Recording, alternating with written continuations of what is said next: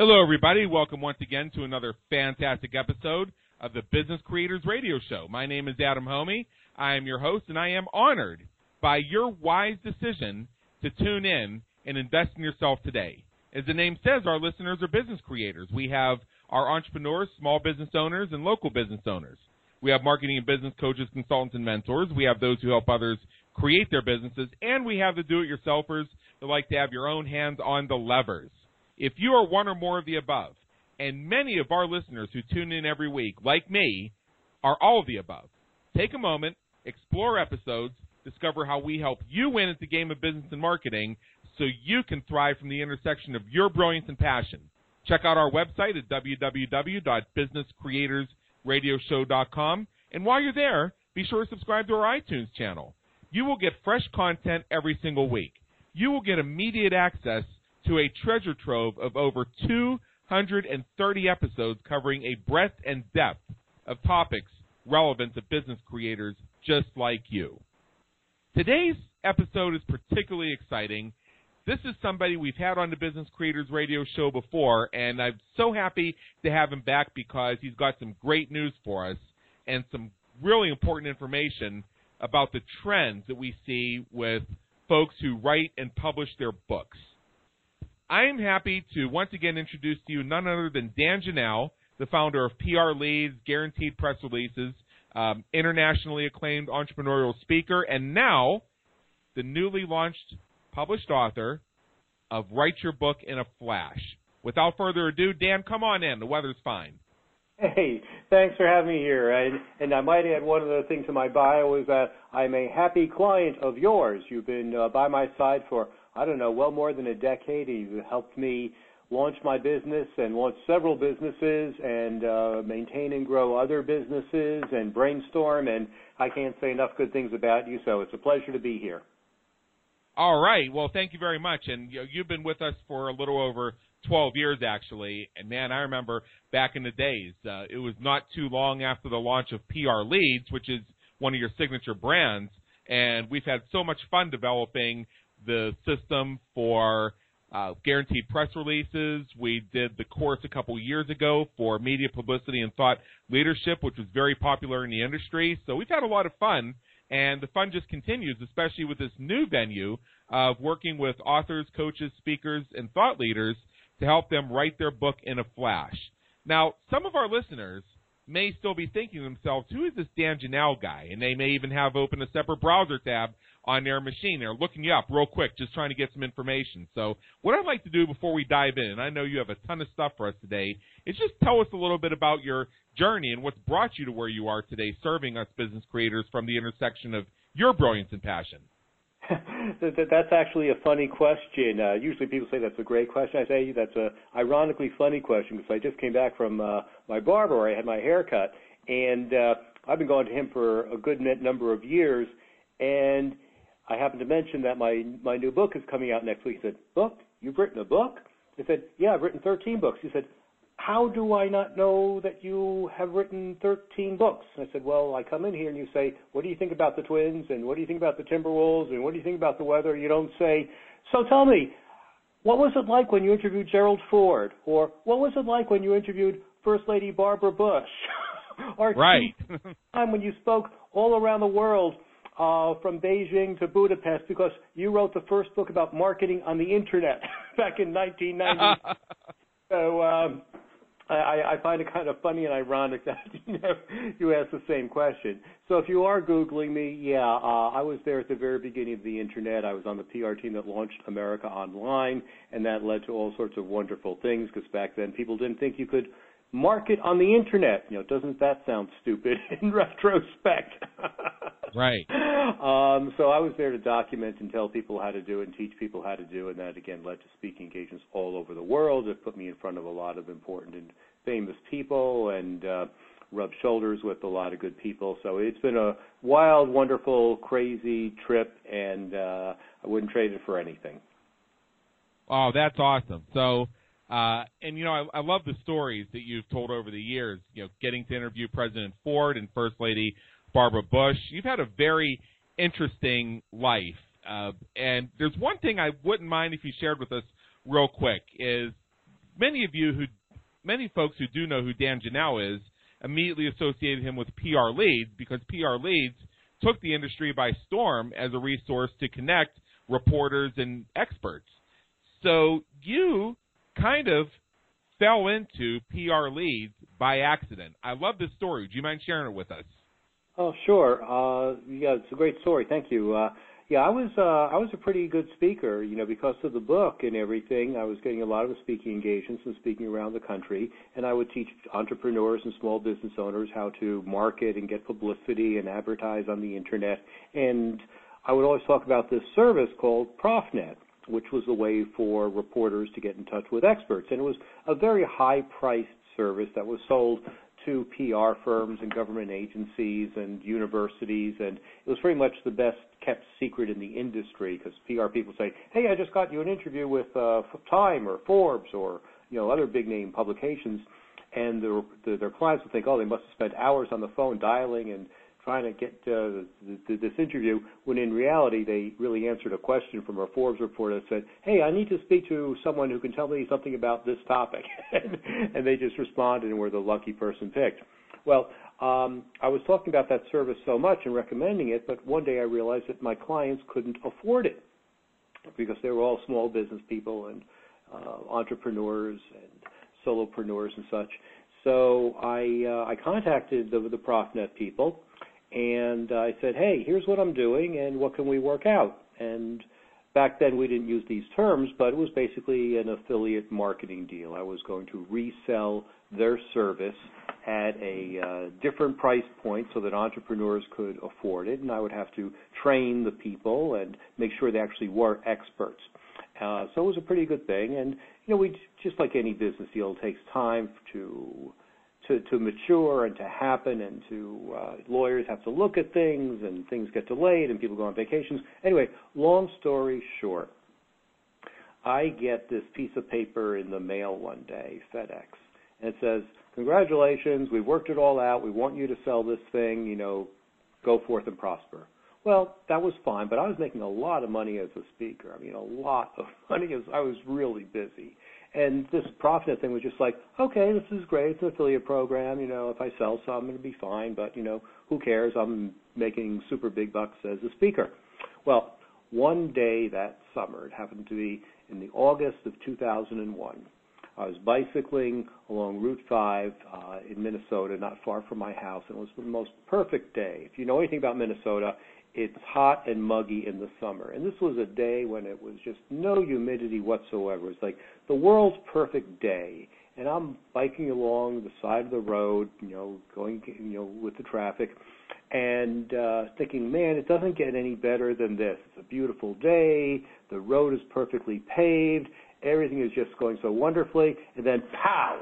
I must have hit a rock or something and it threw me off the side of the road, not on the road, but onto this grassy uh, part next to the road. It tumbled over, bike fell on top of me, and basically I broke my elbow and my wrist. And that meant I couldn't, uh, you know, I was in a cast. You know, I, I, it was hard to get dressed. I, I couldn't put a belt on. I couldn't tie a tie. I feel like, how am I going to go on the road and be a speaker? How am I going to make money? How am I going to do anything? And then I realized, you know, I have this piece of paper in my back pocket that lets me sell this ProfNet service, which I'm calling PR Leads. And so I called up uh, five of my friends. I said, hey, would you like to get quoted by the media? And they said, sure. So I said, buy my PR lead service. And they said, what's that? And I said, you can get interviewed by the media. Just give me whatever. So I sold five the first month. And I thought, this isn't bad. I can pay the mortgage. And then a funny, well, a tragic thing happened on uh, the very next month because I said this happened in August of 2001. Well, remember what happened in September of 2001? Not nice things. So suddenly, no one was traveling. All, all these conferences were being canceled. Speakers were uh, losing their shirt because they, these engagements were being canceled. They weren't getting paid. Conference people didn't know if they were going to have conferences. People were afraid to fly.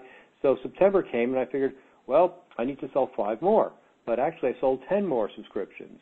And the next month I sold 15. And the next month I sold 20. And the next month I sold 25.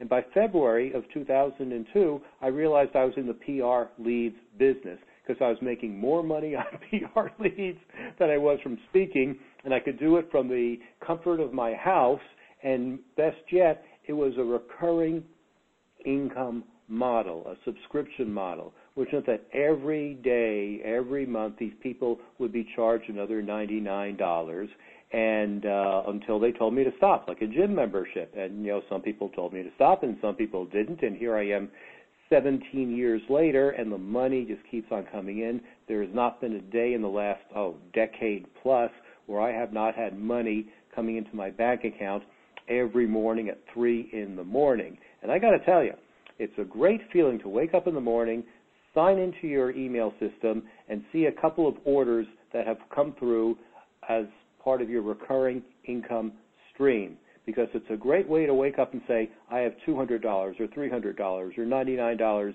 in the bank already today, and I never have had to face that horrible feeling of like, oh my God, it's nine in the morning, my mortgage is due tomorrow. what right. am I going to do to make all this money between now and then? So I've had this wonderful cushion that I've been floating on for well more than a decade, really 16, 17 years now, and it all happened because I fell off my bicycle and uh, hurt my arm, and frankly, that was my lucky break.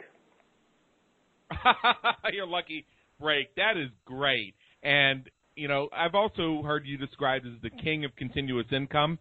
I, as our listeners know, you and I work together, and I have access to some of your sales data, obviously, so I can look in your shopping cart, uh, uh, your MyZ online store accounts, and see what's going on. The only time I've ever seen a zero in there for your revenue figure is if I happen to log in at like 3 a.m. before your daily batch processing. So I can testify to the truth that you literally make money every single day with this system.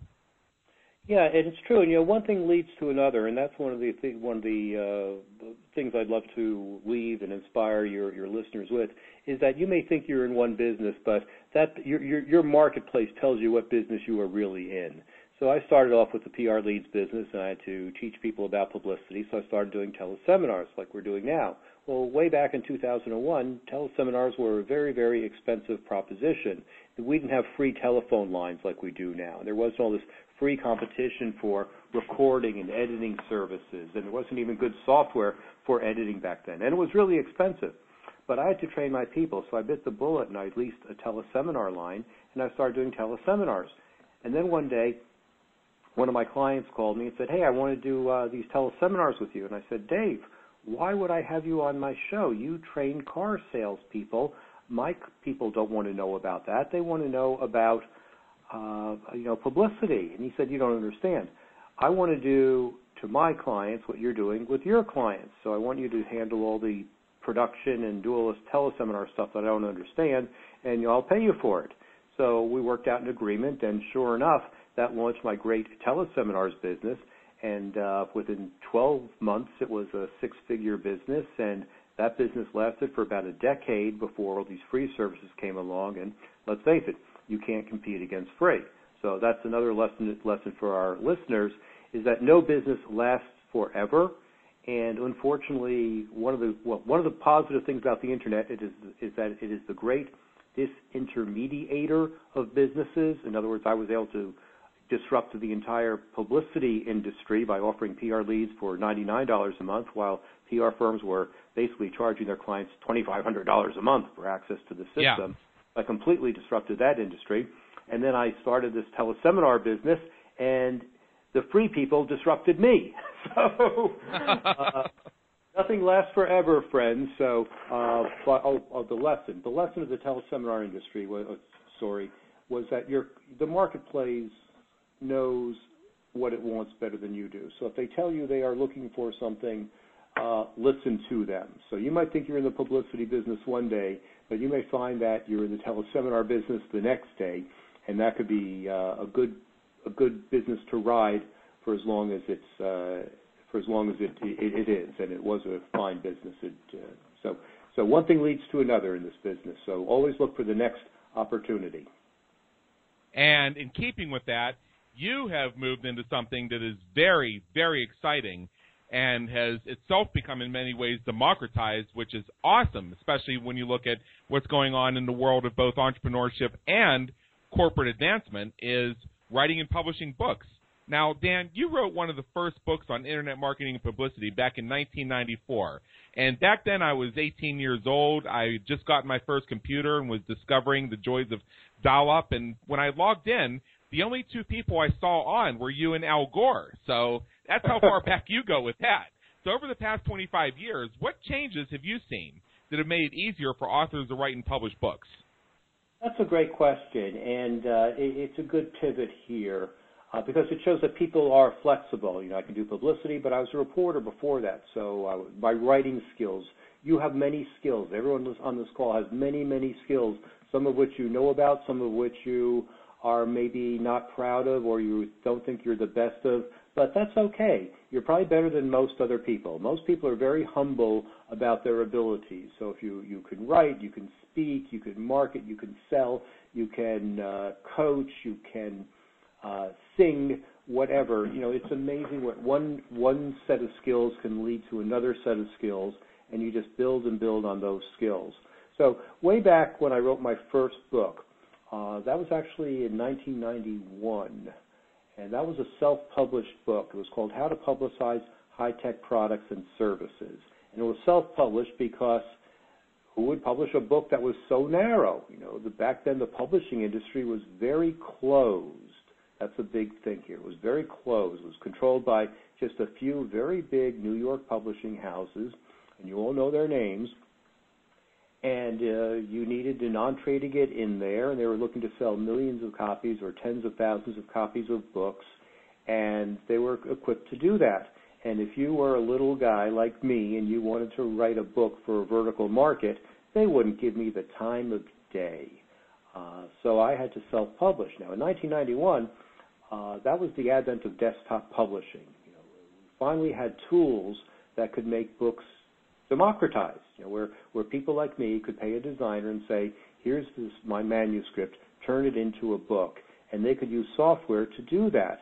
Before that, you had to get linotype machines, and you know it was you couldn't do it. You just literally could not do it. Of course, you could go to some fly-by-night uh, publishing house uh, with a vanity press they were called. No, We call them publishing houses. They, they were vanity press, and you'd pay them money, and they'd give you a, a book that was full of typos and looked like garbage, and you know that was the state of the industry. Uh, so in 1991, when I published my book, that was the beginning of, of the desktop publishing revolution. Now along comes the internet, and now the floodgates are open. Democracy has really come to the masses where anyone who has anything that they want to say, whether it's uh, me, like how to write a book, or you on how to uh, uh, market your business, or people who have uh, political books or religious books or self-help books or biographies or memoirs or uh, training books or whatever. It is so easy now to go on the internet and have your book published. You can be, everyone on this call has the ability to be their own publisher. And granted, you know, all you need is a computer and a word processor, and you're 90% of the way there. You can write your book. You can uh, format your book easily. I would suggest that you hire someone to proofread your book because you, it's impossible for anyone to proofread their own book thoroughly.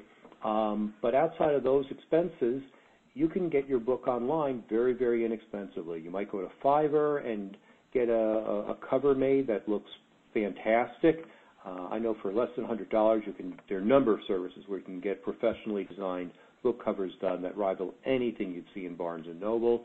So uh, it's very easy to get a book published today, whereas 25 years ago, it was uh, very, very difficult and expensive to get your book published. So that would be the biggest difference I've seen. And I've written 13 books, and six of them have been published with John Wiley. They've been, yeah, and they've been translated into other languages.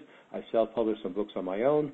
My new book is actually being published by TCK Publishing. So there are times when it's a good idea to work with a publisher, and there are times when it's better to work um, by yourself and self-publish your own book. So those are the big differences. All right. So, in your experience as a book coach, a book author, I know you do some ghostwriting as well. What are the three biggest mistakes do you see writers make that cost these aspiring authors their time, their money, and their self confidence? That, that's that's an interesting point uh, to, to raise here because um, managing expectations is so important. So some people think they can write a book in a weekend, and you've seen emails in your inbox that say write a book in a weekend, and there are books like yes. know, four hours. I'm sorry, it's impossible to write a book in four hours. I was a former newspaper reporter and business newspaper editor. I used to write three stories a day from scratch, and believe me, I could not write a book in a weekend. There are other people who say you can actually dictate your book in a weekend, and maybe if you're verbal, uh, maybe you could do that. But that that's really, if you're starting from scratch, it's really really hard. However, if you have a platform, if you've been blogging, if you've been writing, if you are speaking, if you have PowerPoint slides, if you have material, you can take that material and turn it into a book. And in that case, you very well might be able to write your book in a weekend or a month or two months or three months. But again, it all depends on how much material you have to start with, how committed you are, and frankly, how much time you have in your day. I mean, one of the biggest questions I get whenever I do my webinars on how to write a book is how do I make time to do this? I have uh, kids, I have a, a full-time job, I have this going on. That. Well, you know, you can get up an hour earlier. You can stay up an hour later. You can not watch the ball game on TV. You know, you can. Frankly, if you take 15 minutes a day to write, you can write a book in just a couple of months. So I think one of the biggest mistakes is that people think it takes too long to write a book, or it takes too short to, time, to write a book, or they just think they don't have enough time to write a book. But I think that uh, if you manage your time properly and just write 15 minutes a day, you'll be able to write a book in a very short period of time, and you'll be proud of it. I think one of the other big mistakes uh, that people make is that they think that the first draft is the final manuscript, and, that's not true. I mean, the first draft usually stinks. Uh, just getting your thoughts down on paper, writing out your ideas. But if you actually sit down and look at it a week later, you'll be embarrassed by what you've written. Uh, I, that's happened to me. Even if I've taken blog posts and pieced them together, which I've done, uh, and I look at them and say, well, they worked as blog posts. Why wouldn't they work as a book? Well, there's a flow and a syntax and a, you know a rhythm that you want in your book and just plopping 15 or 20 or 100 blog posts together doesn't quite do it. You really need to look at it and make sure that the things work and that uh, that the time element is still there, that you're not referring to uh, you know things that are ancient history or things that have changed in the marketplace. So um, you really want to give a polish to your first draft. The third mistake is that people wait too long to get help. They, they think they can do it all by themselves, and uh, if anyone could do it by themselves, it would be me because I've written 13 books, because I was a newspaper reporter and editor, uh, because I, I, I feel confident as a writer. And frankly, a lot of people don't feel confident as a writer. Uh, and I realized even when I wrote my book that it would have been better if I had had a developmental editor work along with me and get an outside perspective to tell me what I didn't know or what I hadn't explained uh, perfectly, uh, to have that kind of feedback and coaching along the way would have made the whole process a lot easier. So I think the third mistake that people make is that they take too long to get advice and to get help. And you know, there's no shame in asking for for help and advice. You know, men have a big problem with that, uh, but they really should say, you know, we can how can we make this better? And if you're going with that attitude, I think you'll wind up with a book that you'll be uh, prouder of and will help you reach your goals. Yeah, and that, and I think that's very important to consider. So going along with that, let me just make a comment first. I have shared that when I written wrote and published my book, Groundhog Day is an event, not a business strategy. I say I created the book in a weekend, basically. Now that doesn't mean I wrote the book in a weekend. What it meant is I had a collection of material that I organized into an outline, and then I copy pasted those into a master document, and then went through and glued together with transitions and references to glue it all into a coherent story. So we have to define the difference between words like author, write, create. So when I see these programs called Write Your Book in a Weekend and things like that, and I know people who actually have those programs, and I've seen how they work, and it is possible to use those systems. Uh, but what I've seen in those systems is a reliance on okay, so what have you created? Uh, what stories do you have available? How do you fuse this together? Uh, so it is kind of the same thing. It is possible to create a book in a weekend, in my personal opinion. Writing, in my personal experience, is a different story. So if we're going to sit down and we're going to write or create or author a book in a weekend or a week or a month or a year, how do we figure out what book our target audience wants to read? That's a great question. In fact, that, that I, I love the distinction you made. I'm really glad that you brought that up because that, that really does. Uh, it's an important point between writing from scratch and collating and uh, uh, piecing your book together. So I'm glad that you highlighted that.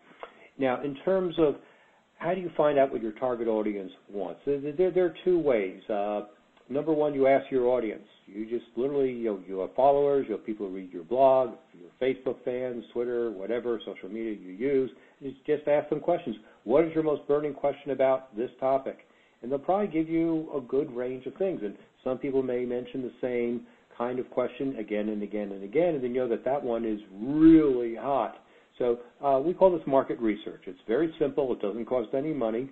You just ask people, and they will tell you what their burning question is because your book has one purpose, and that is to solve people's burning questions. That's the, that's the only reason why people want to read your book or buy your book. Now, you may have reasons for writing the book that are different than that, but that's the only reason why people want to buy the book. It's to answer a question that they have. Now, you have to be very careful not to write the same old book because uh, I had a client and he wanted to write a book about why meetings and granted, we all know that meetings suck, but frankly, there are a hundred books about why meetings suck. And no one wants to read another book about that. And frankly, you know, when it, when a thought leader wants to write a book, there, really is a motive here. The motive is to position yourself as an expert, to make yourself stand out from everyone else who's doing pretty much the same topic, and to uh, get business as a result of it.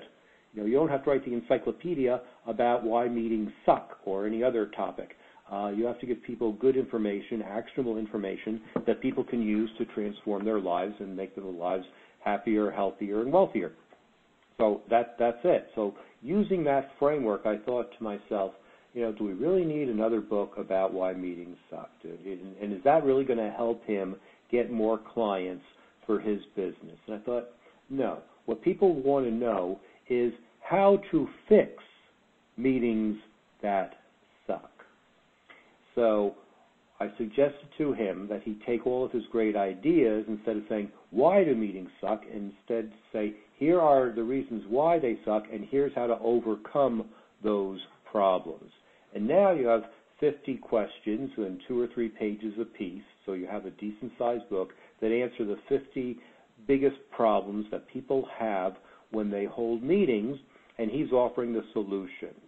So that's the kind of uh, thinking that will help you stand out from the marketplace. And frankly, that's the kind of thinking that a coach brings to you because they have different perspectives and they've read a lot and they can do things for you that you can't do because you haven't thought of those things because you haven't been exposed to those kinds of things. Because frankly, I'm not a genius. I didn't come up with that idea because you know it just like hit me like a brainstorm. I had another client uh, from my PR leads days who had written a book about how to solve the 50 biggest problems in negotiating. So again, you know, how many books are there on negotiating? Millions. Uh, but this was the, the the only book that was set up to answer it in a question and answer kind of format. Like, what do you do when the other side says this? and what do you do when you reach a stalemate about that? Uh, so I basically had a breadth of knowledge that I could share with my meetings client and help him. And frankly, you know, cross cross uh, no, it's not cross promotion, but learning how people in other industries do things can help you answer questions in your own industry. Because in a lot of industries, we do things because we've always done things that way. But when you look at how another industry approached that problem, and you see that they took a radically different idea and they made it their own. In fact, uh, hope we have time for this. Quick story. A friend of mine, uh, yeah. a former client, uh, Steve Shapiro, wrote a book about uh, brainstorming. and he said that the uh, he had a client that was uh, uh, doing uh, um, laundry detergent, and uh, it just wasn't getting any cleaner. So he had another client who was in the toothpaste business, and he realized that they could make the toothpaste look cleaner by adding blue. So they added blue to the laundry detergent, and it made everything cleaner. So, you know, who would have thought that? You have to be like a rocket scientist or a laundry scientist to know things like that. But there's an idea where one one industry borrowed from another industry and had a whole revolution because every person on this call who goes to uh, the supermarket or the, the the laundry detergent aisle now will see bluing on every laundry detergent thing, and that's because of the toothpaste industry. So pretty cool stuff. Yeah, very much so. Uh, now, I guess the one thing that I would uh, think of here is let's move to the practical side of this. And you're Dan, you're giving us so much information here. I encourage all of our listeners to go back and subscribe to the iTunes channel. Make sure to download this one and listen to it again, again, and again, because in the past half hour, you've given us so many things to think about already, not only in terms of writing a book, but in terms of entrepreneurship and business creation. So let's move to something a little more directly related to books specifically, and what are the essential steps to writing a book? Let's give people an outline they can start thinking about. Sure. Um, I have 10 steps. We don't have time to go through them all here, and they're in my book. But I, th- I think the first thing you need to do is uh, really figure out what your goal is. You know, do you want to sell books or do you want to make a business from the book? And I think that's one of the key elements that people mistake. Uh, because if you want to get uh, clients for your business, ask yourself what information would I share in that book that would make me as the expert? Because frankly, you can make a lot more money from your consulting services, your coaching services, or uh, your product services than you ever will from making uh, from a 10 or 20 dollar book. So you may want to uh, build your speaking business, build your coaching business. So th- that's really the first thing you need to do is figure out what you really want to get out of that book, and then you work backwards from there. Just like Stephen Covey said in the Seven Habits book, you know, start with the end in mind. So uh, let's say you want to become the biggest meetings expert in the world. Well, okay. Um, actually, that's a bad example. Let's let's let's make this more generic so you can see yourself in this. Um, what are the ten things that people need to know about uh, this topic? And those become your chapters. And then you outline those chapters in greater, greater, and greater detail. Fill it with stories, anecdotes, examples. I call them describers, uh, where the D and the E and the S stands for different things. So I'm not in any order, but you know, stories, examples, uh, descriptions, analogies, graphs, charts, cartoons, uh, anecdotes, signature stories, examples. All of those things flesh out your ideas and make you look like the expert. And by the way, you can interview other people in your book, and that still makes you look like an expert because you know, if I'm quoting Jack Welch in my book, then it makes it look like I know Jack Welch. So now it makes it look like me and Jack Welch we're on the same playing field, and you know that's a pretty good thing to do. So I have a picture of Jack Welch and and myself in the book. I have a picture of me yeah. and J- Ken Blanchard in the book, with Ken Blanchard actually giving me advice on how to write a book. That makes me look good, and obviously it gives a different perspective in the book to my readers, you know, different perspective from mine. Uh, so it makes us both look good, and it gives a lot of credibility to the book, and it, it helps the reader uh, position you as an expert, and the reader is also getting great information. So those are the things that uh, are essential. So again, start with the purpose in mind. Figure out what you really want from the book. Figure out what people want to read in the book, which we talked about earlier, and then fill it with those describers that I talked about. And if you do that, frankly, it'll be very easy to write your book in a flash because you're working from a very detailed outline. Yeah, and I and that's a great way of looking at it. And I would encourage everybody to go pick up your book, write a book, write your book in a flash because it essentially is an outline and a walkthrough of those steps to write a book with exercises people can do and everything. When I was creating Groundhog Days and Event Not a Business Strategy, I relied on some of those templates and some of those formulas.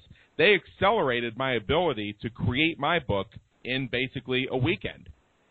So, one thing I'm noticing, and we do have listeners on the Business Creators Radio Show who are actually in corporate situations where they listen to the show because it gives them advice and it gives them tactics they can use for their employers. And we also have folks who are nine to fivers with a side hustle, and we have our people who are the corporate warriors who are recognizing that the whole idea of career advancement, job search, and establishing yourself as somebody who employers want to hire, want to promote, and want to look up to as managers, that whole playing field has changed. And you've made the argument that business executives and thought leaders should be writing books. So why is that? Wow, uh, that's another great question, and there are three different answers to those three different audiences. Um, some intersect and some are, are, are, are different, so I'll go over them quickly. But it all comes down to personal branding. We're all looking for the next best thing. So for the people who are entrepreneurs, the people who do the side hustle, there are other people doing exactly what you do, and you need to stand out. And uh, I do this, actually I do this exercise in, in, in a lot of my speeches. Uh, people stand up and they say, "Who's a coach?" And they all stand up. And you know, who's who's been to college? And most people still stay standing. And you know, who has an advanced degree? And about half the people sit down. And uh, who has uh, been written up in the newspapers? And a few people sit down. Um, so, in other words, at every level, there are people just like you who've done exactly what you've done. Uh, and I say, "Who's written a book?" And then most people sit down. And then there are two or three people standing out of the hundred who originally started. And now you realize that no matter how credentialed you are, you know, we've all gone to college, we've all done this, we all have some nice testimonials, well, we're very similar to each other. And the one thing that can make people stand out is that book. So when you write the book, you will stand out from 99% of all of your competitors, and you'll be able to get that job. Again, for you working in a company, it may it may help you promote to the next job. Or if you're a solo or working for your own company, it may help you get you know the new consulting job or the new business uh, that you're looking for in terms of a job. So it's not a career job; it's your your your your, your consulting job. Um, so all that is to the good. So it makes you stand out. It brands you. It makes you uh, an authority. Plus, when you're an authority, now you can charge higher prices and demand them and get them. In fact, one of my clients um, when he wrote a book, he really said the biggest change in his life was that meeting planners now didn't negotiate with him. When he said his fee was X, they they paid it. They didn't try to nickel and dime him before he had written the book and said, well, you know, there are people who speak about that. How about we charge you, uh, we pay you half of what you asked for? Like now he got what he asked for. In fact, he raised his his rate, so he's getting more money. Now, if you're working for a company, you might be saying, how will this help me? Well, a couple of ways. It can help you get your next job. It can help you uh, get a bigger uh, raise. And frankly, in today's world, people switch jobs a lot. So when you're applying for another job, you're up against a certain number of other candidates. And again, use that same little test I had. You know, you've all gone to college. You've all uh, worked for great companies. You've all worked there for a certain number of years. You all have certain qualifications and uh, and uh, great accolades to tell people, but you're the one who wrote the book, and the other people didn't. So it makes you stand out, and that's why you want to write a book. Yeah, real quickly, I'm reminded of another example. Uh, I can't remember exactly where this is located, but I've I've seen it myself. There is a car dealership where the owners of the dealership wrote a book. They wrote and published a book, and the book was about their philosophies on customer service and community involvement. The reason they did this is because they wanted to position themselves as knowing more about customer service, living those examples, and also the ideals of being involved in the community and giving back in a way that was different from what most businesses will do, which is they'll write their mission statement, their vision statement, their we love customers, their we give back. They decided to make a book about that to position themselves as not only the people who do it, but as the authorities on how it's done. So something that every business does, but they put it in a different context. Plus, for people who walk into the dealership and don't walk out with a car, they have this book they can hand them, which they people can take home, they can read, they can leave sitting on their table that continues as a reminder to those people of that dealership. Exactly, and no one ever throws out a book. So it, it stands on a bookshelf as a silent salesperson, just waiting for the day when they actually have the need to engage you. And when they do, they, they've looked at your your book, your face, your on the spine of the book for a week, a month, a year, two years, seven years, whatever, and they say, "Aha! I have to work with Adam because he wrote the book, and now I'm in a position to hire him, and I need him, so he's the one I'm thinking of because you stay top of mind because you're on his bookshelf." Right, and you know this is you know, a little bit tangential, but I've you know I can tell you an example of this right now. Um, I have a few of your books, and I keep all books by people I know personally or people I've met personally, most of which are autographed, in one section of my bookshelf in alphabetical order according to the name of the author. And what I've noticed about a lot of these books, and some of them are from the write your book or create your book in a weekend genre, is they're only like 80 pages. So I know they're on the bookshelf, but you can't see them when you glance at it. It's like, okay, so so and so it's there, but it's so thin I can barely bank out the spine. When I created my book, uh, Groundhog Days, an event, not a business strategy, after I welded together all my articles and writings, and then I built a table of contents, and I noticed the table of contents went on for about four and a half pages because I did a two-level table of contents: main chapters, sub chapters, which all the titles all come together and they tell a story. And then when I took the manuscript and I converted it from eight and a half by eleven to six by nine, so I could be working on the actual thing that would load into CreateSpace for the self-publishing, it came out to over 300 pages. And I told people that, and they said, "Oh no, that's too long. That's too long." I said, "No, that's perfect. That's going to make a very attractive spine." Yeah, exactly. And for those people who are wondering, well, how many pages do I need at the minimum? I would say 120 pages. So uh, that's about 20,000 words, and uh, that's what you need to do because if it's any thinner than that, then the printer can't put your name on the spine. I made that mistake once. You know, hey, we live, we learn, and then we share that that that folly with other people so they don't make the same mistake. So you definitely want to have at least 120 pages in your paperback book so that it is thick enough to uh, do your marketing for you. Right. Yeah. So just a little point I like to make whenever we talk about self-publishing is you hear these, well, I can just throw together an 85-page book, but think about what that book is going to do. If it's one of these books you're going to put on Kindle with the idea that it's just going to be a Kindle book, you're going to sell it for $2.99 so people put it in their Kindle library and you raise your awareness profile through their digital through their digital access, I would say that's probably fine and that makes a nice skimmable book they can read in 45 minutes and get something from.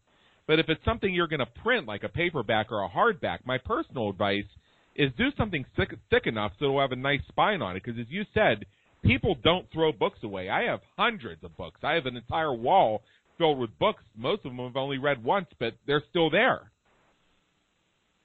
That's that's so true, and I'm sure everyone on the call has, feels exactly the same way. That the, the book is there. So so questions like, why aren't you writing your book? why aren't you joining yeah. them?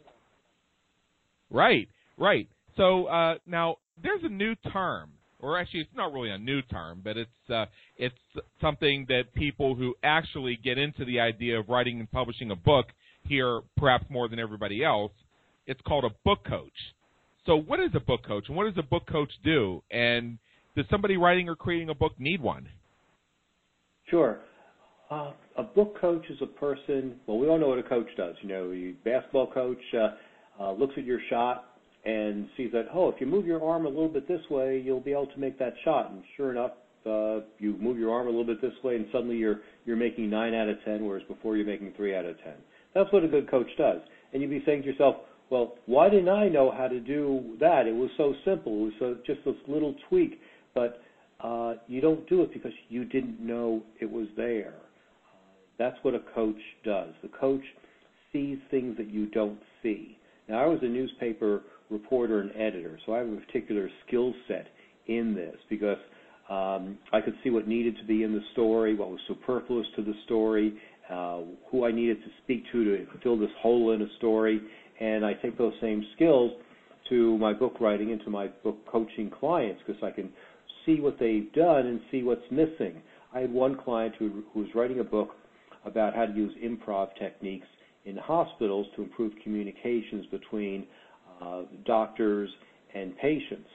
and she had a, a sample dialogue there of a conversation gone bad, and then she explained a improv technique on how to improve listening skills. But you know what she didn't have? She didn't have a sample dialogue that showed what happens when it goes right and how to interject those things to in the conversation to show where it all fit. So she, she looked at it and said, "Oh, you're right." you know, she's the expert on the topic, but it took an outsider, it took a book coach to come in and point out what was missing. And I've uh, spotted other things like that for uh, my other clients. You know, even to to the point of thinking of book titles or uh, rewriting books or revising chapters to point out key points that they just didn't see. I mean, it's, it's like we, in journalism we call it burying the lead. That means you've written like you know 20 or 30 paragraphs, but the first paragraph is boring. The second paragraph is horrible. But the 17th paragraph is like, that's where the smoking gun is. It's like, like, hey, why did you bury the lead? That's what the story is all about. And then suddenly that 17th paragraph becomes the whole focus of the chapter and it becomes unique and interesting and relevant and points you out uh, to be great.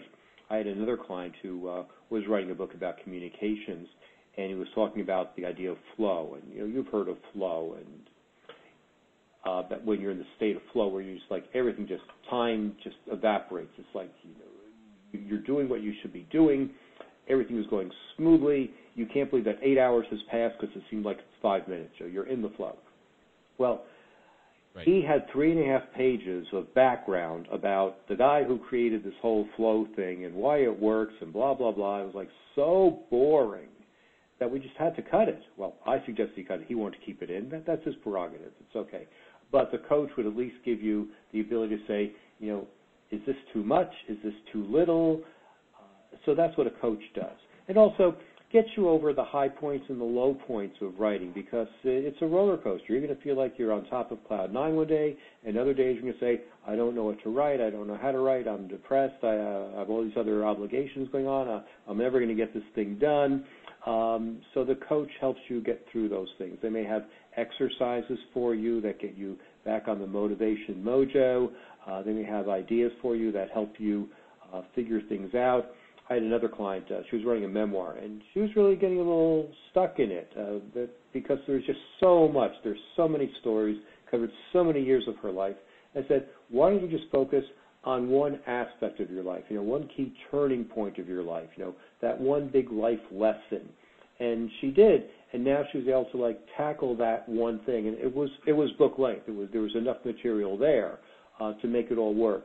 And frankly, it got rid of a lot of baggage that no one in the world needed to read about, and frankly, she didn't need to share that kind of emotional baggage with the rest of the world, and frankly, would have probably, you know, uh, upset everyone in her family if it got into print. So again, that, those are the kinds of things that a book coach can do. They make the book better. They make you feel better about writing your book. Right, and I think that's you know really important. Uh, I didn't really rely on a book coach myself directly, but you gave me some coaching throughout the process. My other business coach gave me some guidance on it as well, even helped me create the backstory behind what fused all these concepts, these articles, these stories together. So although I didn't formally engage a book coach, I did recognize and embrace the value of book coaching. If I were to do another book today, I actually probably would hire a book coach. It would save me a lot of time. And I would as well, because after I finished my book, I said to myself, you know, I really didn't cover ebooks as thoroughly as I should have because I'm yeah. a print guy. Uh, but I think the book is still very, very valuable for everyone writing an ebook or a, a traditional book. But again, that might have been a nice little tweak that would have added another paragraph here or another paragraph there. That's it. Two more paragraphs in the book. It would have answered questions that some people would have had that I just overlooked. Understood. Understood. So, what in your in your mind, having been involved as the author of 13 books and being a book coach, being an author, being a coach, uh, you know, a ghostwriter, and everything else, what is the biggest secret that many book authors don't want you to know? Everyone likes secrets, right? Well, here's a uh-huh. secret. Many of the books that you see are not actually written by the people whose names are on the books. They hire. No, really? It's true. It's true. It's one of the biggest secrets in the National Speakers Association. Um, mean, frankly, a lot of experts, uh, people who are running businesses, don't have time to write books. They're out doing big deals and things. They're out uh, looking for the next sale or training or doing whatever they're doing. They don't have time to to write a book, so they hire ghostwriters, and they might uh, collaborate with them by saying, "Here are all my powerpoints, here are all my slides, here are my blog posts." Uh, and interview me, and that's the way a lot of books get written. And sometimes, in fact, you'll see the ghostwriter's name on the books. They'll say with somebody else, you know, so and so with somebody else. That way, you know it's really ghostwritten. Or if you look in the acknowledgement sections, they'll they'll they'll give a big big applause to someone who know, I couldn't have written this book without the uh, invaluable help of this person. that that's another giveaway that it was a ghostwritten book. And you know, frankly, ghostwriters are very happy to live in the shadows, to not have their name on the book, and just cash their check and uh, be be very happy with it, um, and be done with it. So, if you don't have time to write a book, you very well may want to do what a lot of famous people have done, which is to hire a ghostwriter. Yeah, and you know, I, would like to make a, an observation about this and get your thoughts on it. I've revealed myself that Groundhog Days and Event Not a Business Strategy is something that I didn't sit down and write. It's something that was a compilation of creations I had done over the past four to five years previously. Most people I know who have authored, created, and written books didn't just you know start with chapter one, day one, and just write it straight through. They had a collection of things. Uh, in some cases, they had transcripts of webinars they had hosted. I know one person who's just about to launch his book, and he created a lot of his content by guesting on other people's podcasts and then taking those MP3s, transcribing his answers to the questions, and using those to form his outline. He he made a decision that he was going to create the publicity for his message at the same time he created the book. So he literally went out there and shared the message, which then collated back into his book. Uh, ghostwriters, depending on what the deal is, who the client is, what the agreement is may or may not even meet the person whose book they're ghostwriting. That's another thing that you hear not as much about as actually happens. What they are given is access to articles, access to speeches, access to transcripts, access to writings. They're given the opportunity to study their subject from a distance and see what their subject has said and what is written, but they will never, ever, ever, ever meet that per- that person whose name is on the cover. Um, I can think of a few cases uh, in relatively recent history where the ghostwriter, in my in my opinion, unethically said, "Well, I never actually met them, and uh, and that's really my book." No, no, it's their book because they paid for it, uh, and that's something that I just want to get your thoughts on, just in general, is the idea that you could actually get somebody to write your book, somebody you don't even know. Well, um, there are a couple of ways to look at that, and uh, I, I like what Ken Blanchard told me. And he's written 60 books that have sold more books than you and I will ever sell in our lifetime. Yeah. The, the man is a machine. Um, and each of his books were co-written. And you know, with uh, you know, the One Minute Manager, Who Moved My Cheese, and both names are on the book. And he says, I learn from other people. So by collaborating with another author, you actually uh, learn more yourself. Now, these obviously were not ghost written, but uh, the collab- collaboration is there, and I think that's what happens with a lot of ghost writing. That it, it's not as if uh, someone just dumps all of those blogs and transcripts and whatever it says here uh, makes sense of it. You, you need to talk to the expert or the ghostwriter needs to talk to the expert. You have the conversation so they get your ideas, they get your flow. I'm ghostwriting a book now with the doctor about uh, telemedicine, and you know I know nothing about telemedicine, uh, but he right. he's given me information about that subject. We've had discussions. I'm writing chapters, and being a journalist, things enter my mind, and I say, well, what would happen in this situation, or what happens here, or what what what what what is this case about, or this needs to be explained. More for laymen. This is too technical. And then we have another discussion, and he goes back and, and answers my questions. And it's a wonderful experience. Uh, he's a delightful guy. We're getting along fantastically well. I'm learning, and frankly, he's learning. He tells me he's learning about how to write a book and the whole process of writing a book and the whole all the things that go into writing a book because he's a doctor. What does he know about writing a book? So right. it's uh, it, it's enriched both of us, and it is a nice collaboration. And his name will be on the book, and my name will not, and that's perfectly fine. And we'll go about our lives, and maybe we'll collaborate again on on another book someday, and that's fine too. Right. All right. So, believe it or not, we are right at the top of the hour. We have three minutes left. And I want to give at least one of those minutes to you because just the other day, your book came out. So, tell us a little bit about it and how we can get our hands on it. Cool. Well, the book is called Write Your Book in a Flash, and it's the paint by numbers system for writing your, the book of your dreams uh, fast.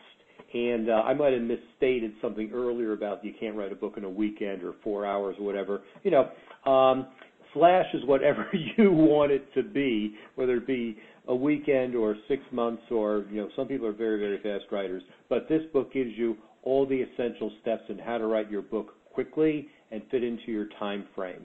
There are templates, there are fill in the blanks, there are models, there are things that you can just copy and make your own so you can follow these rules and guidelines to write the book quickly. There are also ideas in the book on how to interview people, how to uh, get in front of famous people so that they will uh, allow you to interview them. We have information on how to get beta readers. Uh, these are reviewers who will give you feedback on your book, so uh, you'll actually uh, get good ideas and see what see if your ideas really work. There's also great information on how, how to hire and work with book coaches and developmental editors and copy editors and ghostwriters. So if you want to go that route, you'll make the right decisions, you'll know what questions to ask, and you'll know what to look for. So there are a lot of books out there that tell you how to write. This is the only book that gives you a lot of examples, fill in the blank templates, and other really strict guidelines that really help people who are organized or help people get organized so they can write their book quickly. Great. And uh, just for our readers' understanding, you can look it up on Amazon. Another way to get there is to simply go to Dan's website, which is www.writeyourbookinaflash.com. That's www.writeyourbookinaflash.com. So, Dan, I want to thank you so much for joining us today. This has been an honor and in education, and I'm really excited by the opportunity to have you share a few things with our audience today because I know a lot of folks that I speak with either want to write their first book or they've written a book before and they're dreading doing it again because they've just really struggled uphill and they're looking for the easier way or the way to do it in a flash when they go and do their second bestseller. Well, thank you for the opportunity to be here. It was a real pleasure sharing these ideas, and there are a lot more ideas. And believe me, writing a book is not as hard as you as some people might think it is. Uh, and if they read my book or if they come to my website, there are a lot of great resources there. And I'm happy to talk to anyone for 20 minutes on a free consultation and just see if this is a good fit or just answer any questions they have about writing a book because as Ken Blanchard said, I learn when I talk to other people, so I can certainly learn and relish the opportunity of learning what your questions are because that makes me smarter and more well-rounded as well. And you'll probably get great ideas too. And of course, it's no obligation. Uh, so the sign up link is on my website as well, and that is writeyourbookinaflash.com. Thank you very much. Awesome. And again, writeyourbookinaflash.com. Dan Janal, thank you so much for being with us. It's been an honor and an education. Thank you. All right. For everybody listening, this is Adam Hommey, host of the Business Creators Radio Show. Please check out our previous and our upcoming episodes at www businesscreatorsradioshow.com, and subscribe to us on iTunes. We help you win at the game of business and marketing so you thrive from your intersection of your brilliance and your passion. Till next time, have a great day. Take care.